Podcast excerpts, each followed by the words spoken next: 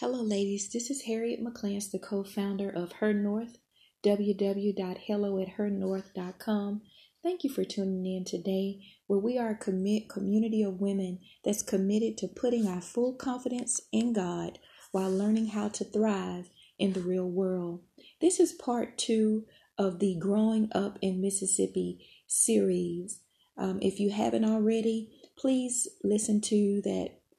I think it's about four minutes and 35 seconds where I'm sharing a little bit of information about what it was like for me growing up in Mississippi. So I want to encourage you to listen to part one as well as today's part two, which is a continuation of growing up in Mississippi. The last segment, I talked a little bit about um, how I grew up in Mississippi and um, my home and my church. And so I wanted to um, continue from there and tell you a little bit about my experience on that road in Mississippi. Um, Mississippi is one of those states that, from my experience of traveling um, CONUS and OCONUS, it's the state that everybody sometimes look down on. You know, when I talk to people, they say, You're from Mississippi? You don't look like you're from Mississippi. And I would get offended, but I would still be kind. But I would ask them, Well, what do you expect people from Mississippi to look like? And they was like, like, oh well, you know, real country and and you know, not like you. And I would say, well, honey, I'm as country as it gets. But I guess if for those people who have never been to Mississippi, all they have is what they learn in books and maybe on television or any other negative press. But it's it's it's funny how when you're a child you look at your world as being so big.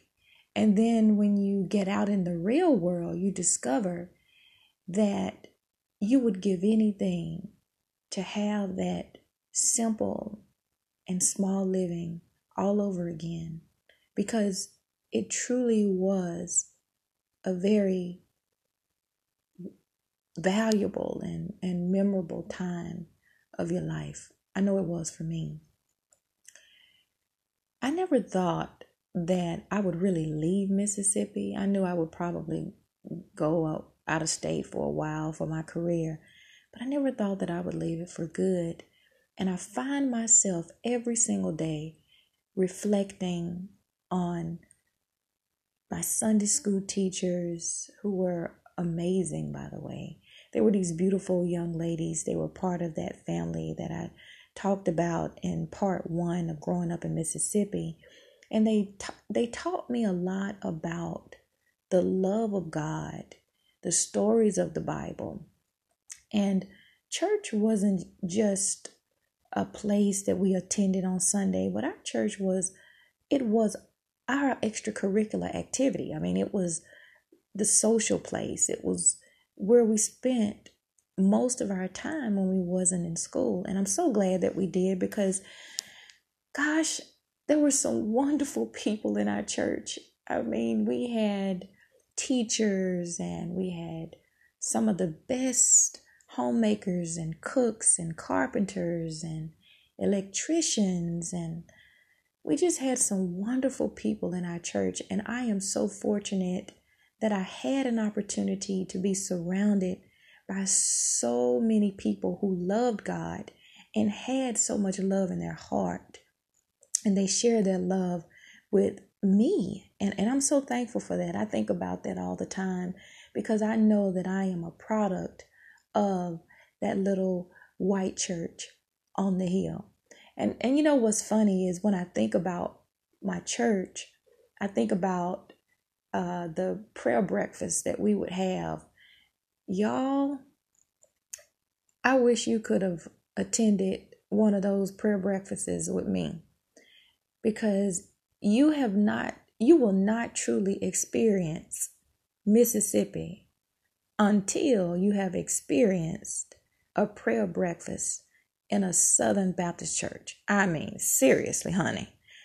I can remember just the aroma of the bacon and um, back then, you know, you could really smell the grits and they were so creamy and and it, there wasn't anything instant about those grits honey. They were real grits. And i can just hear the ladies laughing in the kitchen as they prepare their breakfast spread for everybody. And it was just remarkable how that prayer breakfast would bring everybody together. I mean, these ladies, they didn't have a bunch of money. Um, our church family, we weren't rich people, but we were rich in love. I mean, you didn't have the um, expensive uh, spreads, you know, with the quiche and, uh, you know, the fancy Neiman Marcus type breakfast brunch spread. It wasn't anything like that. This was that good old fashioned pork sausage that didn't shrink when you fried it. And then there was this, these homemade, okay. I don't know if you guys have ever heard of this, but when I grew up, the women in the church would make what they call hoe cakes. Okay. And hoe cakes were like, it was it was the same um, dough that they made from scratch to prepare biscuits, but instead it was just like a cake, a biscuit cake. So it didn't have any shape or form. And when they would serve it, now keep in mind these these hoe cakes were fluffy and light, and they would serve them with homemade pear preserves, and then they put a dollop of country crock spread on your plate. And then you also had this option where you could have black uh, uh, I don't I don't know it was Brayburn or Blackburn. I can't remember, but it was a molasses that you could also have if you didn't want to um, eat the preserve, but you always ate the preserve and the molasses. It was like a double dose of delicious, okay? But anyway, we would have this prayer breakfast and the the tablecloths were just so white. And before we would eat the breakfast you would just stand there and look at all this deliciousness. And one of the deacons would just pray. And i don't know if you have ever heard a, a, a person really pour their heart out to god in thanks with thanksgiving but once you hear a, a prayer from a real warrior, a Christian warrior that has been on the journey for a while, that have lived through some tough times, it changes you. And it changes the, the way you look at prayer. And it sets the standard for prayer even before you truly understand the power and the privilege of being able to go to God in prayer. And that's what this prayer breakfast did for me. My church family taught me how to pray and how to fellowship with one another. And you know, the funny thing is, we had all kind of personalities in the church. But everybody got along. And they loved each other. When somebody got sick, everybody would pile up in cars and go visit people. And I remember um, the women would uh, bake homemade dressing, pans of dressing, macaroni and cheese, and and they would um, make homemade sweet tea. And the funny thing is, nowadays, people don't do that like they used to because we're so busy. We're so busy. But the busyness never ends. And so that's why it's so important to be present, ladies. I talked about that in my Foundations of the Spiritually Sound Woman course, being present. And I just, I would give anything to be able to go back to that little church and have one more meal at that table